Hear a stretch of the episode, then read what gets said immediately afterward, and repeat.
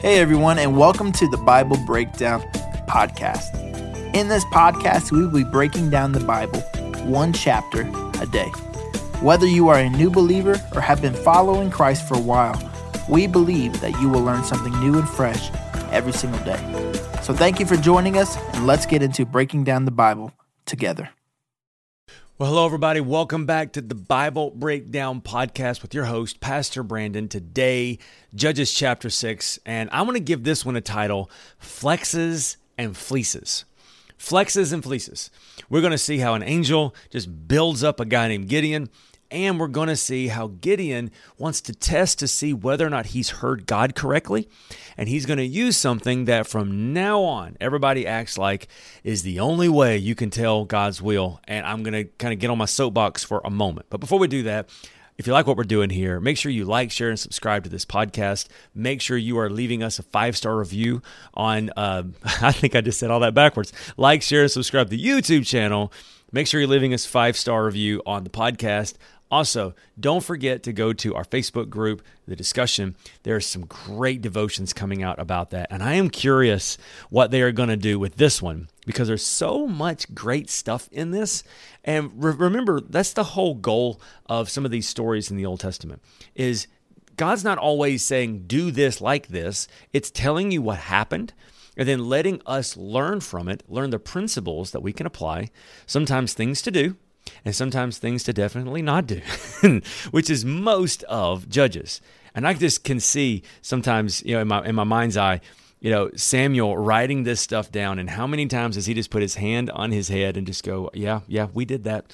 That's absolutely what we did," and that's what we're going to see today in this amazing moment with a guy named Gideon. So if you got your Bibles, you want to open them up with me to Judges chapter 6. Let me give you just a tiny little bit of background on this and then we'll go from there. Now, don't forget that the overall theme is don't be stupid. Follow God, right? Which a nicer way to say this is don't do life your way, do life God's way. There is this cycle of sin that keeps happening. The nation of Israel forgets God. God removes his hand of protection off of them. They fall into subjugation under some kind of country, and it's horrible and it's terrible. A lot of times it's either Canaan or Midianites or Moab, all these people, and then they cry out to God. God will raise up a general, a judge to deliver them. And then that person dies and it starts over again. There's this cycle constantly going. And what's amazing is is sometimes that cycle of freedom will last 10, 20, 30, 40 years. But eventually, people have a way of forgetting God. So already the amazing lesson we can learn is that's what happens in our life sometimes. We go through cycles of where we we get used to blessing and we forget where that blessing comes from. And then we go through difficult seasons, and it causes us to cry out for God again. It was C.S. Lewis that once said that God whispers in our pleasure, but he shouts in our pain. It's because it's when we're in our pain that we go looking for relief and we find God. We don't go looking for relief when everything's going well. And so many times it's those things that happen that cause us to reach out for the Lord. So we have now a moment where Israel has turned their back on God again. And this time, God is going to raise up someone named Gideon. It's a very interesting story. And so we're going to start reading this at Gideon, or uh, Judges chapter 6, verse 1. And we're going to stop along the way as your friendly neighborhood Bible tour guide. And we're going to have some fun. Here we go. You ready? Verse 1 says this The Israelites did evil in the Lord's sight. Who would have thought? So the Lord handed them over to the Midianites for seven years. The Midianites were so cruel that the Israelites made hiding places for themselves in the mountains, in the caves, and in strongholds. And whenever the Israelites planted their crops, the marauders from Midian, Amalek, and the people of the east would attack Israel. And then, camping in the land, they would destroy the crops as far away as Gaza. They then would leave the Israelites with nothing to eat, taking all the sheep, goats, cattle, and donkeys these enemy hordes were coming for their livestock in tents where they would they would be as thick as locusts, and they would arrive in droves of camels too numerous to count, and they would stay until the land was stripped bare, and then Israel was so reduced that they would be starving by the Midianites. Then the Israelites cried out to the Lord for help. So what happened is they would, as soon as Israel would clean up from a devastation and start planting uh, crops and, and and cultivating you know their herds, they would come back in and destroy it and then they start over again. So it's this horrible, horrible cycle and have almost nothing for themselves. So here you go, verse 7. When they cried out to the Lord because of Midian, the Lord sent a prophet to the Israelites and said, This is what the Lord, the God of Israel, says I brought you up out of slavery in Egypt. I rescued you from the Egyptians and from all who oppressed you. I drove out your enemies and gave you their land. I told you, I am the Lord your God. You must not worship the gods of the Amorites, in whose land you now live. But you have not listened to me. Then the angel of the Lord came and sat beneath the tree at Orpha, or Ophrah, which belonged to Joash in the clan of Abiezer. Gideon, the son of Joash, was threshing wheat at the bottom of a winepress to hide from the grain from the Midianites. And the angel of the Lord appeared to him and said, Mighty warrior, the Lord is with you. To which Gideon replied, Sir? so pause for a moment. So, what is Gideon doing? So, a wine press is where you would go and you would press the grapes so that it would, you know, the, the juice would come out and you would, you know, that's how you would make wine. A wine press is not where you would thresh wheat. What you would do with wheat is you you would throw wheat up in the air and the chaff, the part that's not the wheat, would fly off into the wind, and then what would fall to the bottom is the heavier stuff, that that's the wheat. So you would normally do this up where there was wind, right? So you could do this. Well, Gideon is down in a hole because he's afraid. he is afraid that the Midianites are going to come steal what he's got. So the fact that he's doing this is the fact that he is afraid. But it's in this moment where he is doing a fearful thing that the angel says, Mighty warrior, the Lord is with you. That's why Gideon's like, Excuse me? and this is what he says Sir, Gideon replied, if the Lord is with us, why has all this happened to us? And where are all the miracles our ancestors told us about? Didn't they say, The Lord brought you out of Egypt? But now the Lord has abandoned us and handed us over to the Midianites. Isn't that a great question? If the Lord is with us, then why is all this bad stuff happening? Look what the Lord says. The Lord turned to him and said, Go with the strength you have and rescue Israel from the Midianites. I am sending you. But Lord, Gideon replied, How can I rescue Israel? My clan is the weakest in the whole tribe of Manasseh, and I am the least in my entire family. The Lord said to him, I will be with you. That's how you're going to do this and you will destroy the Midianites as if you were fighting against one man. Gideon replied, If you are truly going to help me, show me a sign to prove that it is really the Lord speaking to me. Don't go away until I come back and bring my offering to you. He answered, I will stay here until you return. So Gideon hurried home. He cooked a young goat with a basket of flour he baked with some bread without yeast. Then Carrying the meat in a basket and the broth in a pot, he brought them out and presented them to the angel, who was under the great tree. The angel of God said to him, Place the meat and the unleavened bread on this rock and pour the broth over it. And Gideon did as he was told.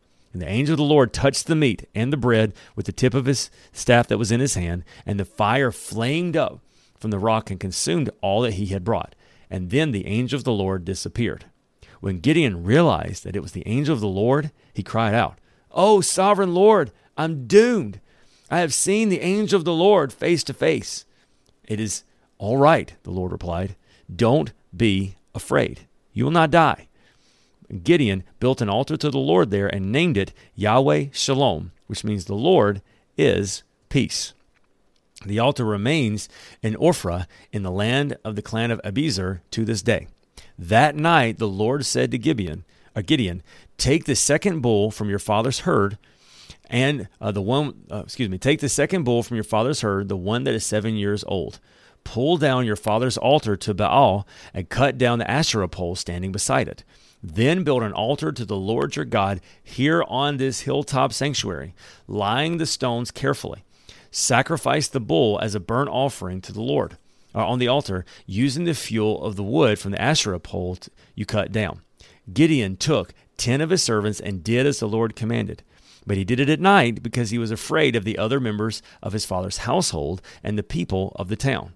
The next morning, as the people of the town began to stir, someone discovered that the altar of Baal had been broken down and the Asherah pole beside it had been cut down. In their place was a new altar that had been built, and on it were the remains of the bull that had been sacrificed. The people said to each other, Who did this? And after asking around and making a, a, careful search, they learned that it was Gideon, the son of Joash. Bring out your son, the men of the town demanded to, of Joash. He must die for destroying the altar of Baal and for cutting down the Asherah pole. But Joash shouted at to the mob that confronted him, Why are you defending Baal? Will you argue his case? Whoever pleads his case will be put to death by morning. If Baal truly is a god, let him defend himself and destroy the one who broke down his altar. Then, uh, from then on, uh, Gideon was known as Jeru Baal, which means let Baal defend himself, because he broke down the altar. So, pause. So, what I love about this is the first thing that God tells Gideon is something that he can handle. Like, he doesn't tell him immediately to go wage war against everybody. He says, I want you to do something for me that is small, but is still significant. And that is, before you can reach the world, you need to reach your world. And so, uh, first thing I want you to do before defeating your enemies is defeat the enemies close to you, and that is get rid of Baal, get rid of the Ashtaroth pole, and make me the center of your community again. That is so important because many times what God will do in our life is before He sends us out to confront and defeat major battles in our life, He'll start off with, Make me the center of everything you do again, and then we'll build from there. And I love the way that Joash, Gideon's dad, did this. He's like, Wait a minute, wait a minute, wait a minute. Supposedly, Gideon just completely disrespected a God. You think you're going to do something about it? Why don't you let this God defend himself? And I think that's wonderful, is because it's like, okay, then, then if your God is God, then do something. And that's a wonderful way for us to talk to people who sometimes, you know, want to say something that, you know, whatever, say, well, okay, if that's true, then prove it. prove it. If God's not real, then do something about this. If not, I'm going to move forward. All right, let's finish this up because Gideon asked for a sign that we are forever still using. Here we go. Soon afterward, the armies of Midian, Amalek, and the people of the east formed an alliance against Israel and crossed the Jordan, camping in the valley of Jezreel. Then the Spirit of the Lord clothed Gideon with power. He blew a ram's horn as a call to arms, and the men of the clan of Abiezer came to him. He also sent messengers throughout Manasseh, Asher, Zebulun, and Naphtali, summoning their warriors, and all of them responded. Then Gideon said to God, If you are truly going to use me to rescue Israel as you promised, prove it to me in this way. I will put a wool fleece on the threshing floor tonight. If the fleece is wet with dew in the morning, but the ground is dry, then I'll know that you are going to help me rescue Israel as you promised. And that is just what happened. When Gideon got up the next morning, he squeezed the fleece and wrung out the, a whole bowl full of water. Then Gideon said to God, Please don't be angry with me, but let me make one more request.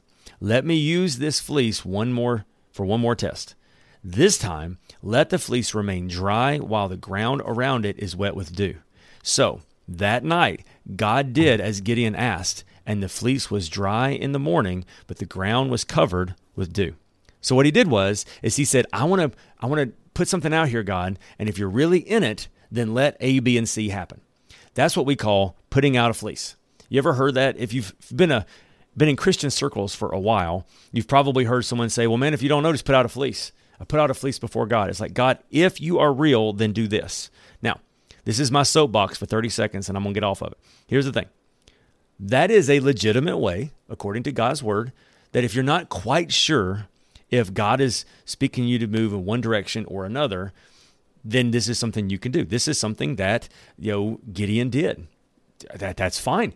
The problem I have with it is that there are two things. Number one is I know people that is what they always do. they they never seem to want to trust God's word. God's word. I'm, I'm going to use a silly example. God's word says, um, "Don't cheat on your wife." Okay, well, God, if you don't want me to cheat on my wife, I'm going to send a friend request to my old high school girlfriend, and if she doesn't respond, I'll know that you don't want me. To, you don't have to use a fleece for everything. You only use a fleece if you're not sure what God's word says. So, so that's the first thing is I just, I, I never want people to, to constantly be testing God. If God's word says to do something, you don't have to test him on it. Just do what God's word says. The second one is this is that God is under no obligation to answer your fleece. Because that's the other thing you have to be careful with. Some sometimes God just wants you to have faith. So once again, I'm not against you doing these things. I'm just saying you have to be careful that God is not an equation to be solved. He is the king to be served. So we serve him and if we're not sure if we heard our king correctly, we can say, God, I'm not entirely sure, so here we go. But we have to be careful to realize that sometimes he's not going to answer your fleece and he still wants you to go forward, which is why instead of always going after fleeces, know God's word.